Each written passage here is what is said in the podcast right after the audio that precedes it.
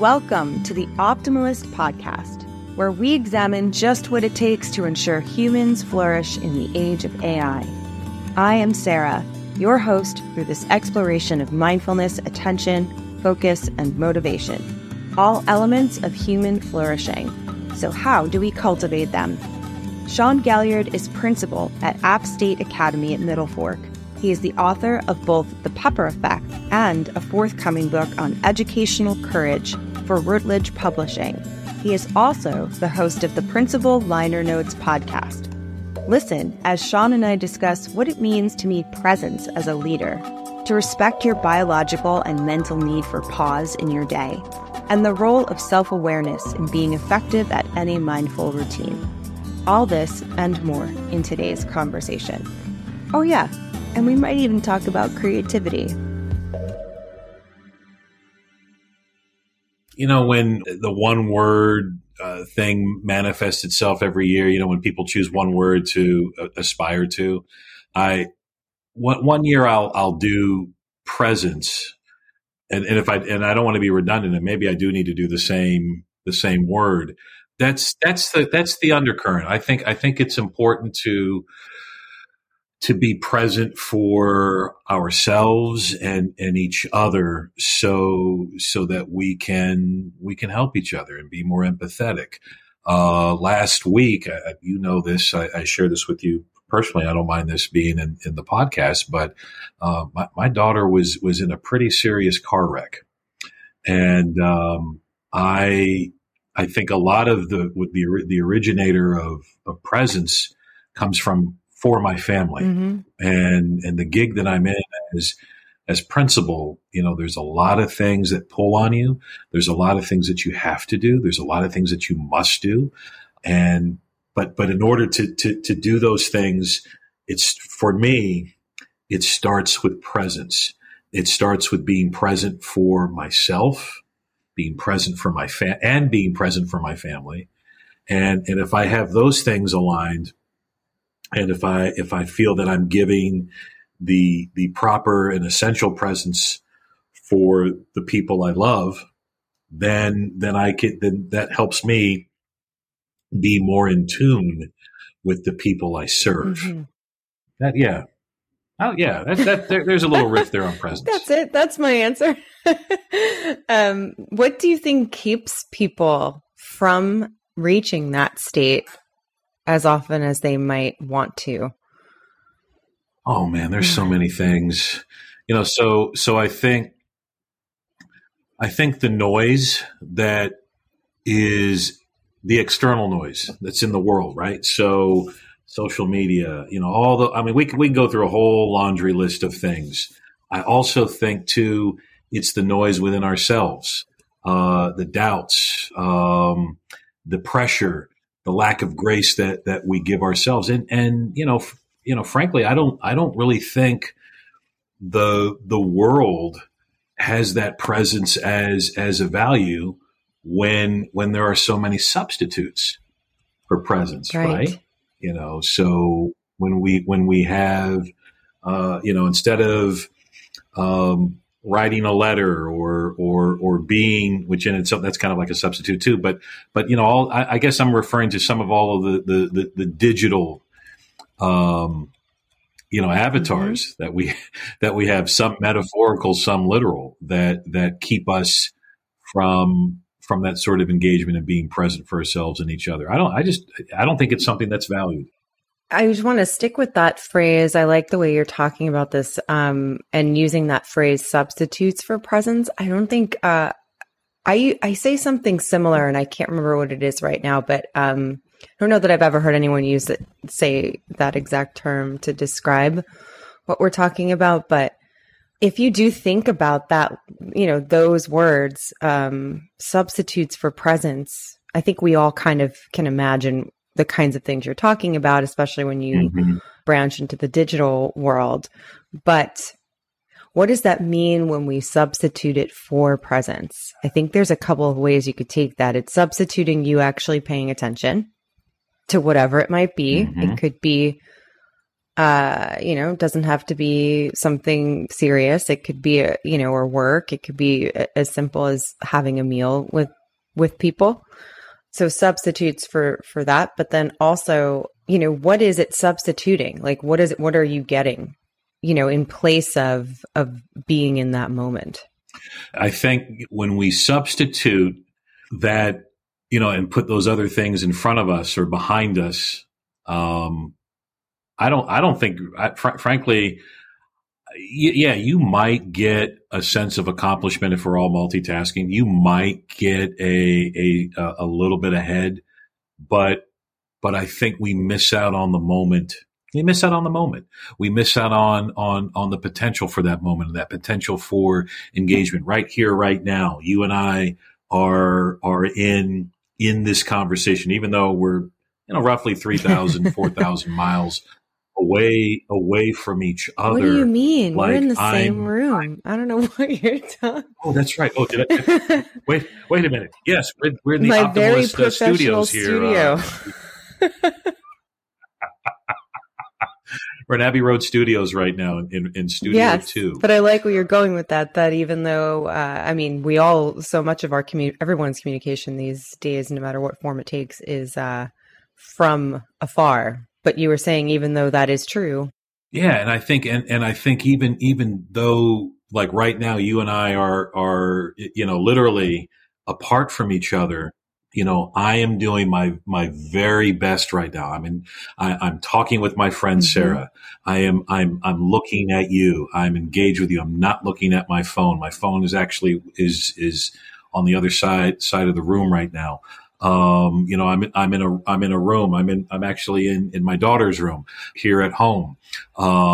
Which is like my little studio, but I'm doing everything to make sure that my ears are tuned up to you. Mm-hmm. And I'm doing my best to compensate that, even though there's this wonderful platform that you have that we're on, I want to do everything to kind of overcompensate that the fact that we're not in the same room, we're not breathing the same space. And I think that's so important in our world right now when we talk about engaging with folks. I mean, because you have these substitutes and you have these digital pathways to connect, whether it's phone or Zoom or Squadcast or whatever it may be.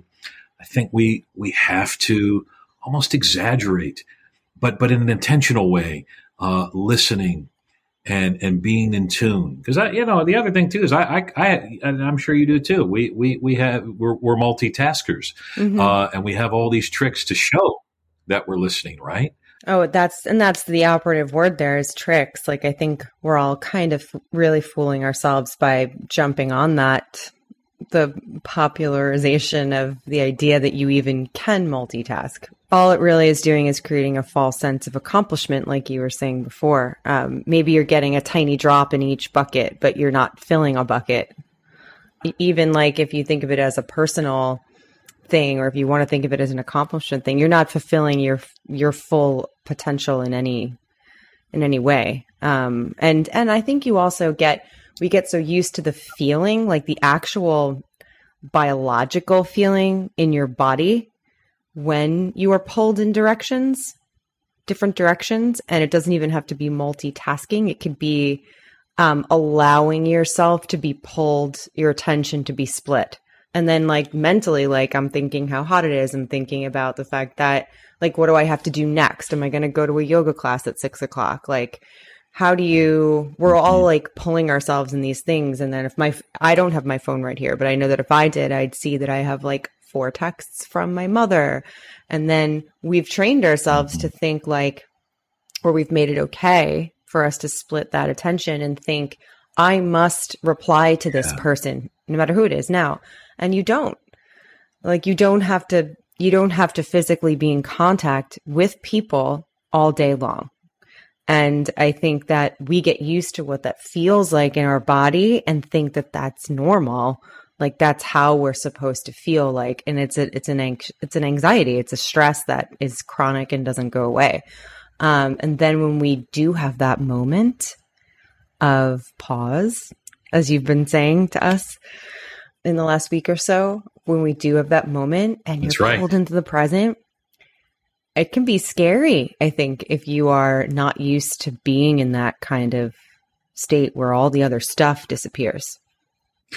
Yeah. But I also think too, on the, if I'm on the receiving end of someone's presence, let's think about that for a second. You know, I think back to when I was a kid, I was in a pivotal basketball game and my dad was in the stands, and I did something that I don't typically do in basketball. I'm a great rebounder and I'm a great inside shot, but I am not a very good outside shot. And he had been practicing and working with me and encouraging me. And I still, I was afraid to do an outside shot. And I was 12. And I'll never forget this. Pivotal game, it was the championship game, eighth grade basketball, CYO. I get the ball and instinctually I dribbled, which I was afraid to do because, again, I'm a rebounder and I was a center. That's all I could do. But I dribbled and I turned around and did a turnaround jump shot, all net. And I'll never forget this. And it still stays with me. My father, I don't remember seeing him, but I remember hearing him and feeling his presence. Like he was in my head, like do the da da da da, and then hearing him yell and cheer. And that joy, you know, now, this is 1982. If my father had been looking at his phone, mm-hmm. if my father had been talking to someone else or what have you, but he was completely zoomed in on me, you know, and that kind of presence is powerful. It's powerful in music, right? Mm-hmm. You know, when I love to see, our band, the Beatles, let's just go there for just a second. It's our band, everybody. Did you hear that? It belongs to us. It is our band. Yes. No, nobody else can play it. We're in it. It's just Sarah and Sean's. We are. But there's this wonderful moment. And I love when musicians do the nod. Or do the like the check, they're checking with each other, yeah, like, hey, you did good move, hey, good bit, pal. And there's this beautiful moment in the Get Back documentary when the Beatles are performing their final concert on the rooftop with Billy Preston, and they're playing the song Get Back, and right at Billy Preston's solo. Now, there's a whole lot to unpack there on a musical level, on a cultural level, on a lot of levels. But to see all four of the Beatles turn at Billy Preston and smile and give him that nod and again, showing that, hey, we're present for you.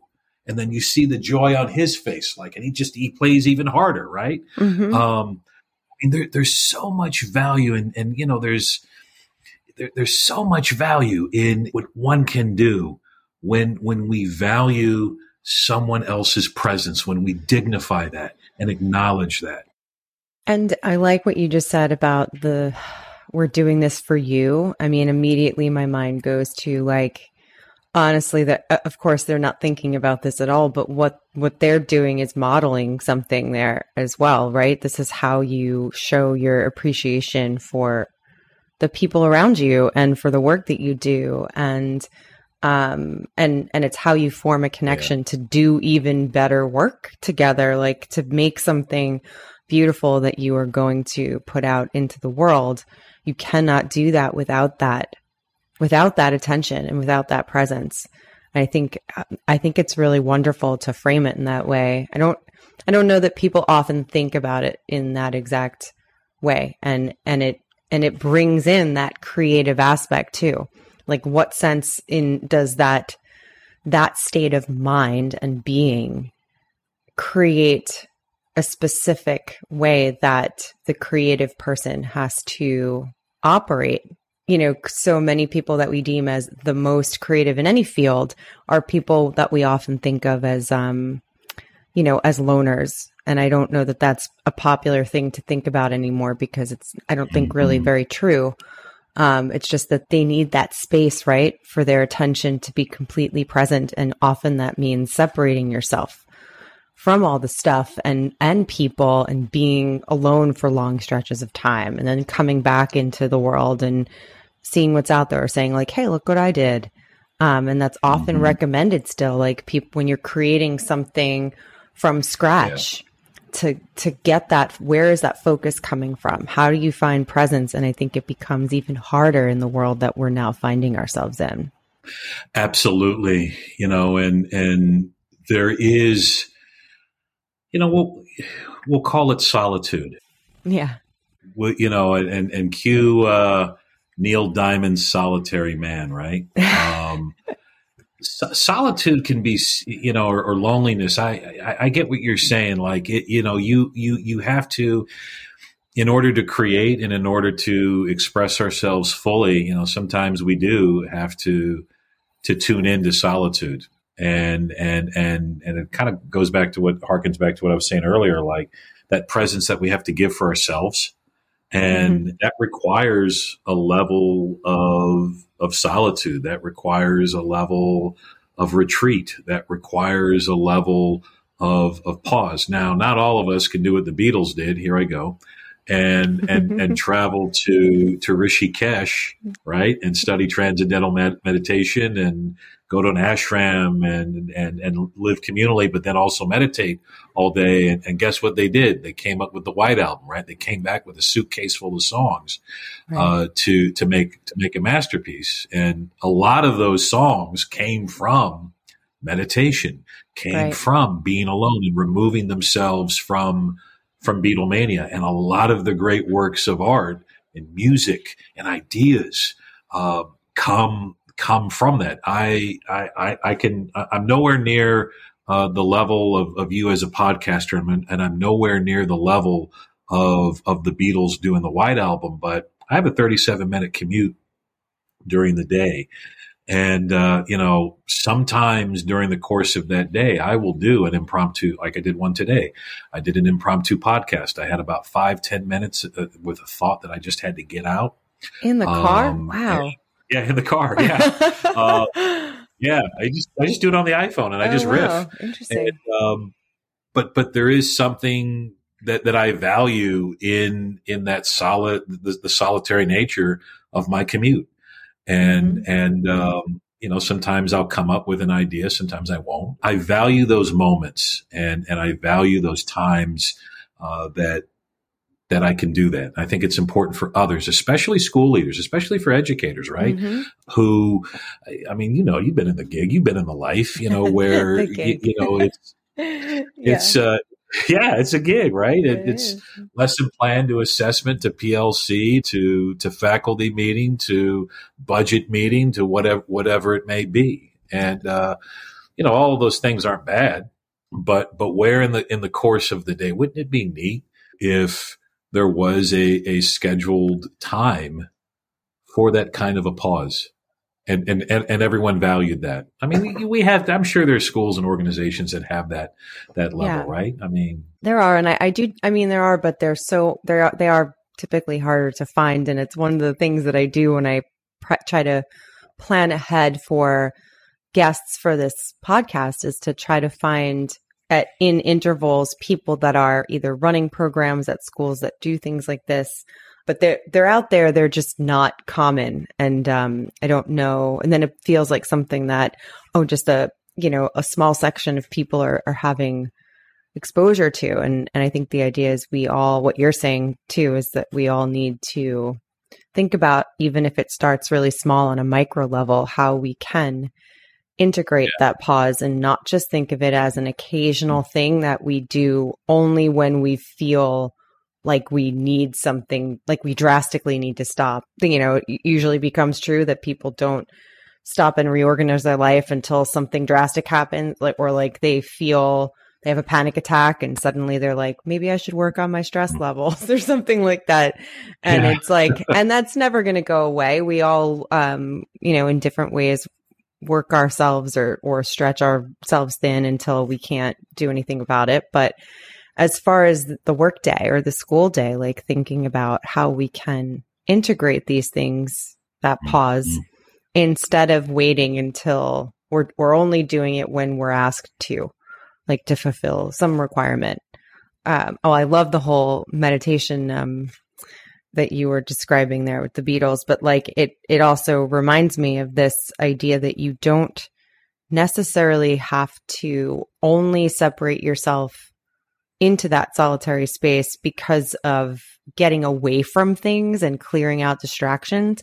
It's also part of getting better attention and getting better at pausing to realize that the mind also needs that space to wander. And I think we often place that traditionally, like, and it's not just kids, but we're thinking of it in terms of the, you know, framework of schools. So that kids are on my mind, but like the kid who's staring out the window, you know, when you are able to remove yourself, mind wandering is a form of thinking.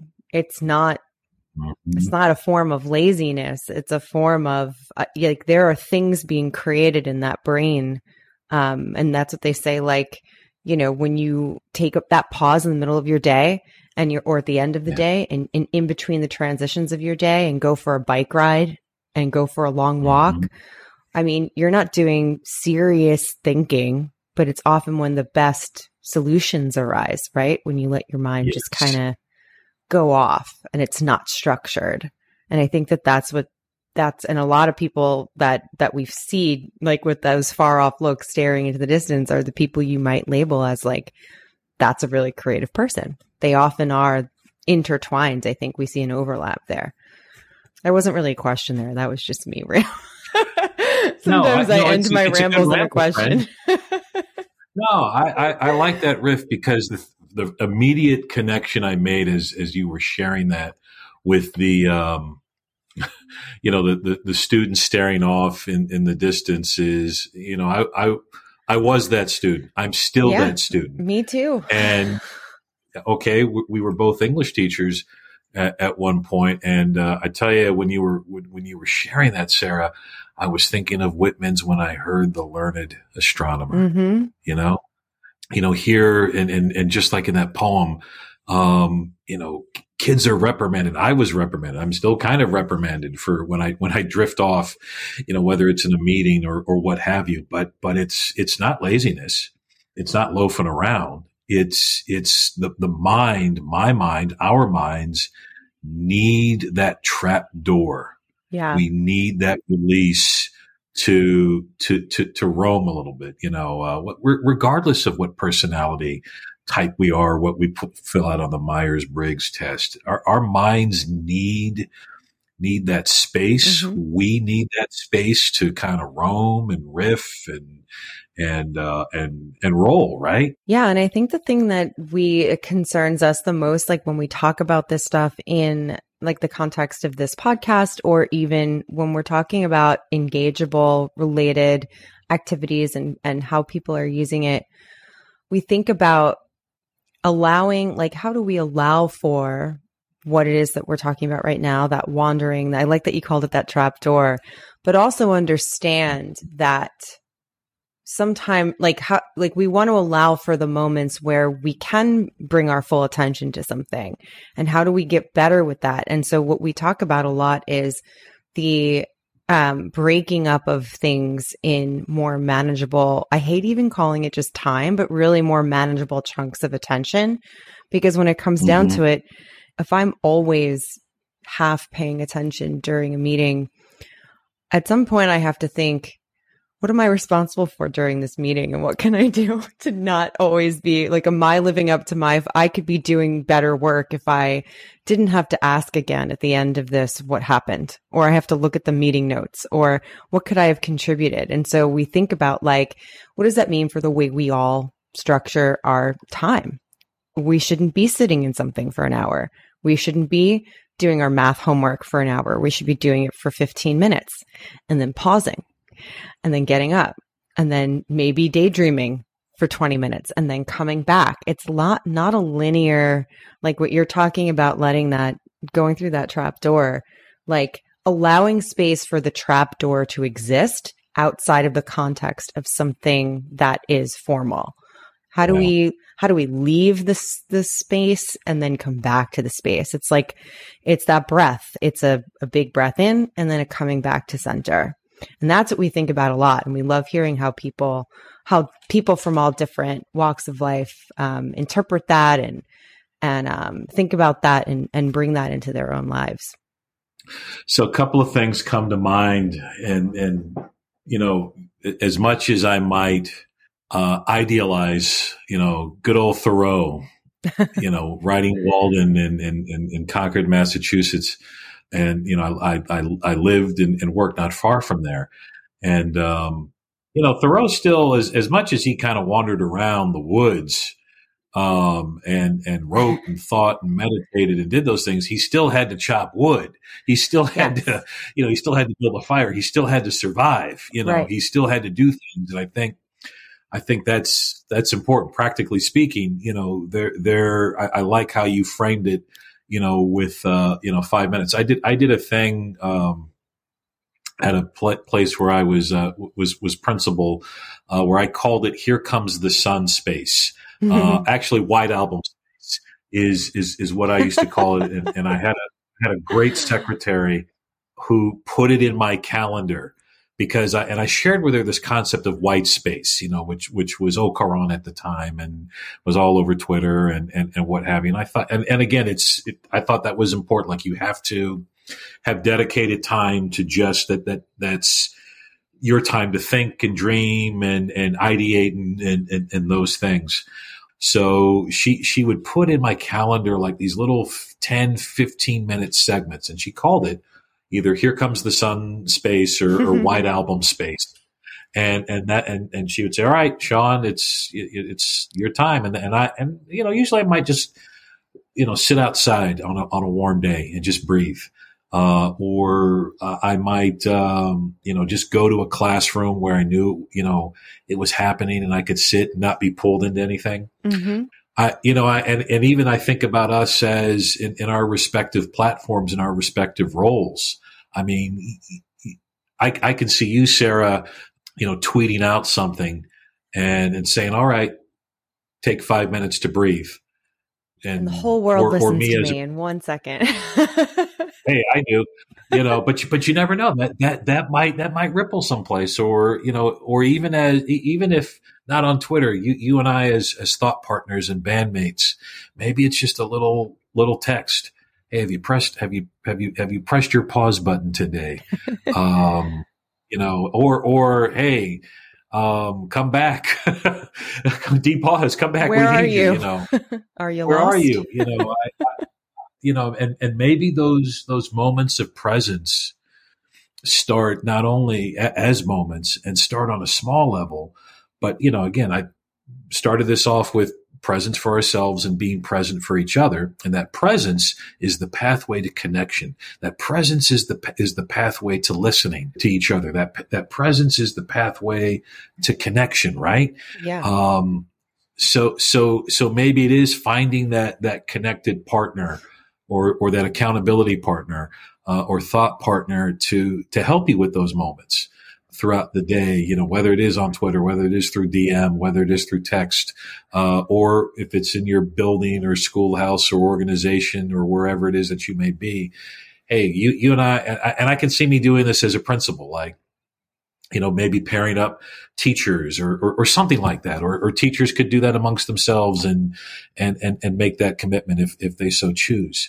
I think that's so, again, here we are being present for each other and look at the idea of generating, right? You know, there's value. Yeah. And I think that, the connection part is what, when people, I think, mislabel certain aspects of social media as connection. And I know that we've met via Twitter, so many people that are involved in all the avenues of the work that I do every day are people I've met via the internet.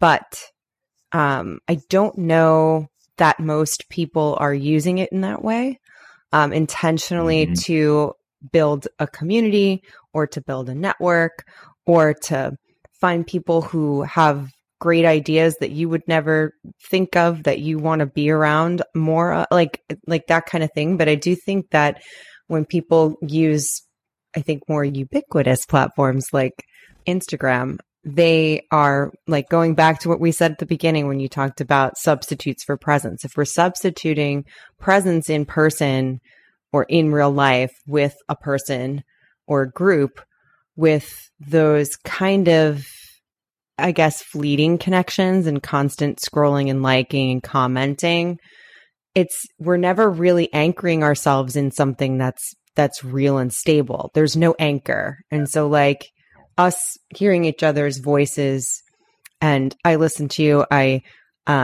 respond to you, you listen to me, you respond, that back and forth of just a conversation is an anchor in the present. And it's like, you're carrying what I'm saying, I'm carrying what you're saying. We care about the fact that we're recording this, and then we release it, and then other people can listen to it, and then they can respond to us after listening to it and say something to other people, so that it becomes this chain of like that all begins with us being present in a conversation. And if we were recording this conversation and we weren't in that space, I don't think that any of that ripple effect happens, you know? And so when we replace this anchoring, I think, of the self in this world with something that's kind of fleeting and not really connected, all of that falls apart. But we keep doing it because we're addicted to finding it, right? We want that connection. Where is it? Where is it? Where is it? I'm going to keep scrolling through these 5 apps until I find what makes me not feel bad or not feel this thing or the other thing, or not feel, or I'm really looking to be distracted from something that I don't want to face. And I think that's what a lot of it comes down to. It's become really hard for people to sit in a room with each other and be themselves. Wow, I just said a lot of stuff there. I don't know. I'm glad that you did. That's a rewindable moment. I mean, even when you were talking earlier about just flashes of, it doesn't even have to be the Beatles. It could be anybody doing anything artistic from that time. You know, I think what amazes people so much when they watch things like Get Back is, and I don't know if they would be able to explain it in this way, but what is amazing when you hear people's reactions to something like that is that what they're reacting to is the fact that everybody involved in that process is involved in the process 100%.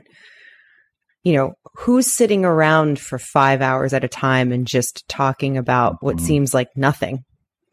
And then things are being pulled, like really, it could be mundane, nothing conversation, and then stuff comes out. And then that's where that is the creative process. And that connects to what we were talking about before. Like it might seem like the thoughts are unrelated and they're all over the place and no one's really focused on anything, but that is a form of presence. It is a form of you have to let yourself go and not be tied to any sort of pattern that you might, or expectation. It's like that, you know, that's part of it. You have to be able to take that risk and say, what could come from this? And to add to that riff, I'll riff with you. Isn't it neat when you get with people who, and I'm talking about the creative process. So when it could be a band, it could be an acting troupe, it could be an English department. When you find that others are invested and in the art or in the creativity, and they're present for the vision and present for each other and present for the value, when all of those things sync up, then you do have something that is akin to the Beatles, right? Mm-hmm. And hey, we gotta pull this show together. We don't know if we're gonna play on the roof or, in the desert or on a cruise ship, but we believe in what we're doing. I believe in the person that is with me, and we're present for each other. We're present for our vision. We're present for our ideas. And now we're going to create this thing and see what comes of it, or see what happens. You don't have that too often. I would think. And but what you just said, that rewindable moment, to me I think a lot of creativity and that presence is that investment. We're investing in it because we know, I know if I'm in a band with Sarah that I'm going to not only get something out of this, or it's going to make me a better player, or it's going to make the song better, but it's going to give joy to someone else, or it's going to inspire someone else. I mean, that's how I roll. You know, I am thinking about a couple of things that I was going to bring up before, but now I think they're even more relevant. But when you connect this then back to your role in your school, you know, as a leader, why is it important for, I mean, it could be just, I know part of this is an obvious answer. Why is it important for leaders to take on this mentality a little bit, to step into the shoes of, you know, most people don't think of themselves as a creator. We think of creators as very specific people, but to step into the shoes of like, I am someone, every human being is a creative person. We're all creative. We're all born of creativity and with creativity. And so why is it important for leaders to pause and think about that, the fact that a lot of their job is to inspire, to model, to show people how to practice? Like, you know, maybe I just answered the question, but what I'm asking, why is it important? You did, actually. Sorry. No, Sarah, that's cool. Whether we like it or not, whatever role that we're in, although I am principal, I'm not your average typical principal. I never have been. And I eschew that because I believe, getting back to dad, my dad, we're all called to lead. We're all called to contribute, and we're all called to get off the bench and aspire to that. Now, if you just so happen to be the principal and or director or whatever, you do have a responsibility for the people you serve, and you have a responsibility to the organization that you are helping to build in conjunction with others. And there's a lot that rests upon us. There's a lot that is expected of us. I find, you know, as I'm entering year 32 of education and year, I guess, 16 as a principal, that I find that when you intentionally remove yourself from the mania and you carve out time to whether it is for Here Comes the Sun space or White Album space or what have you, you know, we do set the tone for our buildings. And, you know, Todd Whitaker, who is someone I have great respect for. And, I am proudly the Sundance Kid to his Butch Cassidy, said that when the principal, and you can substitute principal for leader, teacher, educator, whatever it may be, if you're in some role where you're serving or collaborating or working with others. But the quote is when the principal sneezes, everyone in the building feels it, right? Right. So I got to make sure that my temperature, my pulse, is in check, because if I do go in, and I'm human, we're all human, you know, whether it's the chainsaw outside or the temperature, the hot temperature, right, in LA, or you know, maybe the personal or professional snub that we may feel, or whatever it may be, the coffee's not cold enough or hot enough, whatever it is, you know, we're still human, but we have a responsibility to keep ourselves in check and to fill our buckets and to fill our souls with meaning and time and presence, because others are going to feel that. Others are going to pick up on that. Others are going to know that. And, you know, I think if we have that connectedness with others, and we are aware that, you know, whatever it is that I say or do or feel is going to impact others, good or bad. And if we're in tune with that, man, then we're on the rooftop nodding at Billy Preston, smiling, right? And we're making Get Back, and we're making history, and we're filling the space with so much good on a cold winter's London blustery day, right? Yeah. And this is now for everybody listening. This is, I think, the third time that Sean and I have had a conversation in the last week and a half. And before that, we'd never spoken to each other before. So that's right. Like not one word before. And now we were just scheduling things back and forth here. But I think that just means that we're on our way to our own rooftop, and this is just a practice space that we're recording in right now, and that's I think a great way to segue into a little segment here that we bring in as we're winding down, kind of getting ready to wrap up the episode. And I know that you probably know what it is because I know you listen to this podcast, but thinking about what other things that you consume media-wise, whether it's something you're reading or recently have read, listening to, and that could be something that's musical or a podcast in any way, or even watching, anything that is making its way in and out of your brain that is can give us a nice, picture of what's forming your mind these days. Absolutely. Well, I have a stack here because I knew this was coming, and I've come prepared for the homework assignment.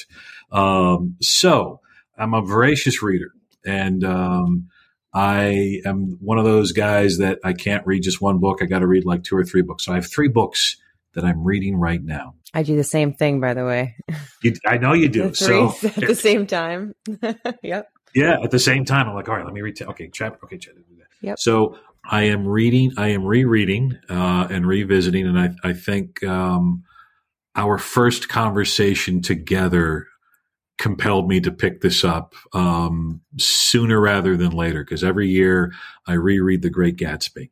Me too. And that novel is if I could teach that book all year, when I was an English teacher, I would do it. So I'm revisiting that book right now, and I'm on.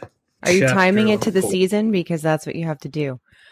You told me to do that, and I wish I could do it that way, but that was masterful. You can still. You have plenty of time. You have to be at the ending chapter when they're on the green lawns and looking over the lawn. You have to be where he says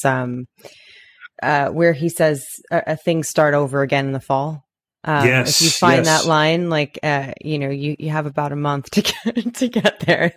Give time. Well, it's well time. I'm on page 68. I'm on chapter 3 because he has just done the famous July 5th timetable list. Yes. Yeah, chapter 4 rather. Okay. So I'm probably a few weeks. Yeah, I'm probably in line with the season. So I'm reading that book.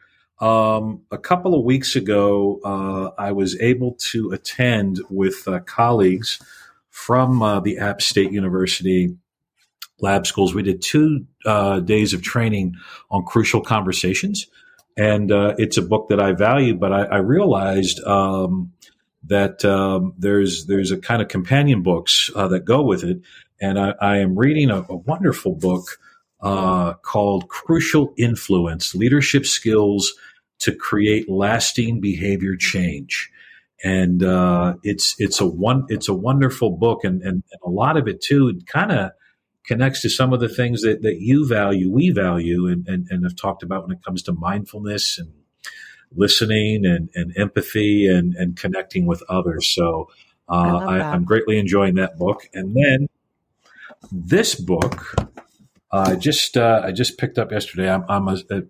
If you kind of know, I'm a music geek and I love to read music biographies, and I always love to draw lessons from musicians. One, for many reasons, I'm inspired by music. It's the universal divine voice that connects all of us. But I play guitar. I'm not any good. I've been in various ragtag bands, but I just picked up a new biography on the Allman Brothers band entitled Brothers and Sisters. So it talks about the band in their kind of second incarnation and how they came back after two of the original members tragically, unexpectedly died. So I always love when a band reinvents itself and pulls it together or gets on a rooftop. So I love those. So that's what's on the bookshelf right now. In addition to Tony Bennett is someone who's on heavy rotation right now. And I've been listening to a lot of his music in the wake of his passing last week, and really diving deeply into his life and his emphasis on excellence and artistry and humility in his music. So that's been speaking to me. You know, there are some, I'm sure they're not lost on you. There are threads through a lot of the art and creative people that you follow. And I think that, and even just it falls into the category of art, but listing the things that you're reading or about to start reading, like there is that, that drive to connect the stuff, the subject of books and stuff to what it is that we do and how we live our actual real lives. But there's also the way you just said striving for excellence and reading about people that excellence doesn't look like one thing. It looks like a billion things. And so it's like, finding those billions of stars and connecting them. Is the way I'm thinking about, what is the line that's through all of the stuff that you admire. And that is so publicly in a lot of what the work that you do and the things that you write, you're not shy about those connections. So I thought I would point out that I'm even hearing it in what you're listing right now, which is really cool. I did want to, before we end and go into my last question here, I did want to point out, I meant to say earlier, when you're talking about Thoreau, I can't let this conversation go without mentioning that I did spend the last 2 weeks of a summer, maybe 15 years ago. It had to have been at least 15 years ago. The last couple of weeks of a summer, I spent in a replica of Thoreau's cabin in the woods, way in the mountains of upstate New York. Oh, wow. Really? And, yes. And it was it's like, if you look at the cabin that he lived in, someone built a replica. It was in I'm trying to think of the mountains now. I can't remember, but way upstate New York. And, the point of it was on property that was owned by this like mountaineering guy who just built a few random cabins throughout the property. I mean, it was like hundreds of acres of property he owned within the mountains and like with rivers going through it and all sorts of things. So he had built very far apart from each other, a few different cabins for people to come up and do like backcountry getaways. And they were really only meant to be like short little spurts of time. And they had ones that were big enough for a family. So I was one of the first people to stay in it, because I don't think he would let people stay in the winter. I think it was too harsh to stay in that cabin. But it was literally, you would walk in, it was a fireplace, one chair, one like rocking chair, one 19th century version of a single bed. Like it's very tiny. Mm-hmm. Everything in it was replica. Like it was like a feather bed, like all the things in it were replica. But that's what I did. I did that for 2 weeks at the end of the summer and didn't allow myself to have contact with anybody and just listened to the wolves howling in the night and read. And that was it. That's my story. That is phenomenal, Sarah. And I was trying to find it online, and I don't think that it exists anymore. But yeah, so that exists somewhere. If anyone knows, let me know.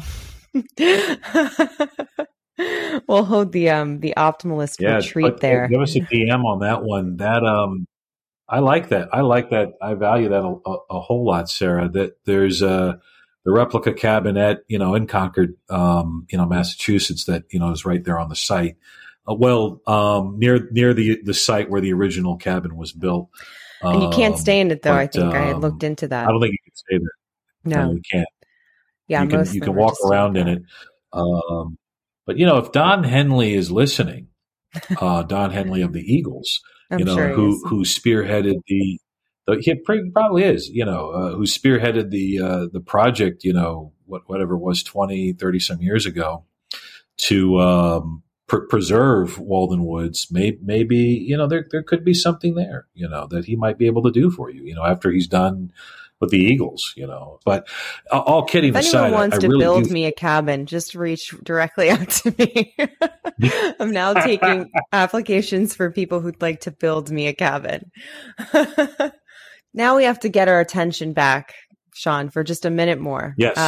So 1 minute more. So the last thing I want to ask you, and I would love if you framed this in the context of your particular role as a principal, and also in maybe the context of working with other leaders. Is there a method of practicing to have better attention, or that you believe works, or that you use to bring yourself to full attention, that you would be able to describe or recommend to people out there in the universe? Yeah.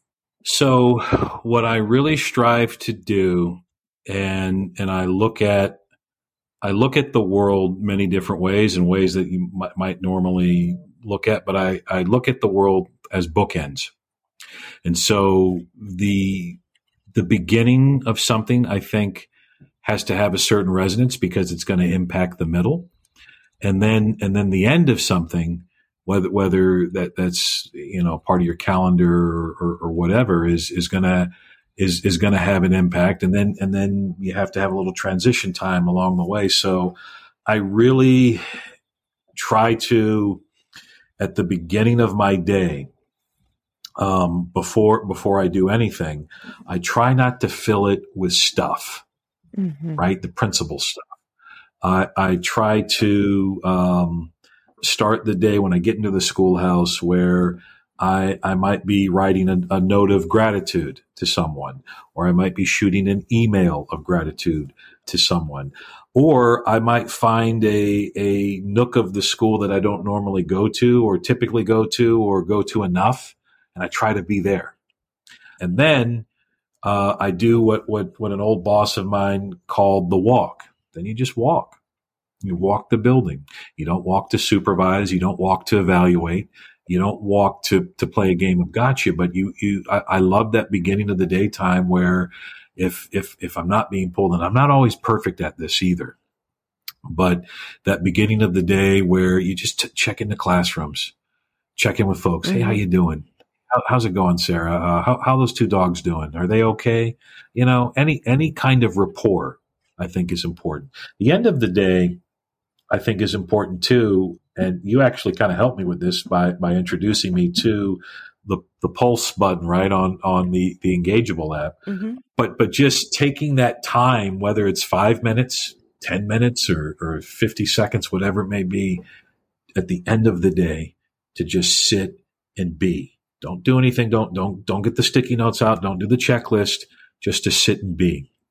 I'm going to work on and kind of my goal for this upcoming school year is to work on doing that more throughout the day, so that I can be that presence for myself and for others, and really be cognizant of the bookends, be cognizant of how I begin something, whether it's a conversation or meeting, and then making sure that ending is resolute, is peaceful or powerful or whatever it may be. Very, very, very much in the vein of albums, right? You know, like if an album is produced and programmed directly, there's a method to how those songs are lined up. Right. You know, George Martin, Beatles, started off with a big raucous number. Then he would end side one with kind of a big number two, and then side two, you know, there's just all these kind of moods and things. So I'm going to try to do that. So that would be my advice for leaders, is to really rethink and paradigm shift how you approach your day and how you fill your moments of your day. I think that's really, really important. That was beautiful. We're going to put that on a rewind as well. There's three rewinds in this episode alone. Ooh, three. And so now we come to the end, and I expect you almost to have the album queued up and ready to go here as we come to the end here. But where can people find you if they aren't already connected with you and are listening to us talk, and they would like to riff with you digitally somewhere? Where would you like them to follow you? And are there any places that websites or links you want people to know about that they can follow as well? Well, I would say at any used record store, as I'm trying to track down the vinyl copies of the anthology series, the Beatles anthology series. So record stores are really the best places to find me. But digitally speaking, officially the first person ever on a podcast, I think, to say you can find me physically in person. That's great. I love it. Yeah. Underdog Records. It's on Burke Street in Winston-Salem, and that is usually where I tend to gravitate towards. So, but you can find me there. But if I'm not there, and you would like to digitally connect with me, I am on the artist formerly known as Twitter. I guess it's X now. I don't know what we're calling it, but I'm on Twitter at SM Gaillard. I'm also on Instagram at SM Gaillard, and folks are welcome to. Folks usually will direct message me through those venues, and I'm on Facebook and LinkedIn as Sean Gaillard, so I'm on those places as well. And then another landing spot is the Principal Liner Notes podcast that I have. So if you follow hashtag Principal Liner Notes, you can find me there on the Spotify podcast app as well there, but that's kind of another landing spot. So however folks want to connect, I'm Now, how would you feel if you were just browsing the record store one day and someone came up to you? This is where it'd be funny if you were like, I'm there every Saturday from 11 to 2. And oh my god, now you're getting ideas in my head of like ways to branch out at how to connect the podcasting world to building an in-person community, like web of people, like not having people give their social media anymore, but give a place to connect with them in real time. Yeah, that we just shifted the paradigm there. That would be kind of neat, See, but yeah, we're climbing up the ladder, Sean. We're making it to the rooftop. We're going to get there. We are. We're making it there. I'm carrying the keyboard. You've got the Hofner bass, and we're getting ready to play loud and proud and strong. And the Bobbies are right behind us, getting ready to pull the plug. Thanks to Sean for lending some time and attention to us today to give us the much needed principal's point of view on enacting building wide practices to transform self-awareness, attention, and ultimately personal engagement. So let's hear what you're thinking. Sean and I would love for you to tweet your favorite bit of this episode and tag us at #LetItBe on Twitter. You can also let us know by leaving a comment on Substack, a review in Apple Podcasts, or you can reach me on Twitter at @scandela9. You can listen and subscribe to the Optimalist Podcast wherever you love listening to great podcasts. New episodes are released every Wednesday, and links to all of these resources are available in the show notes.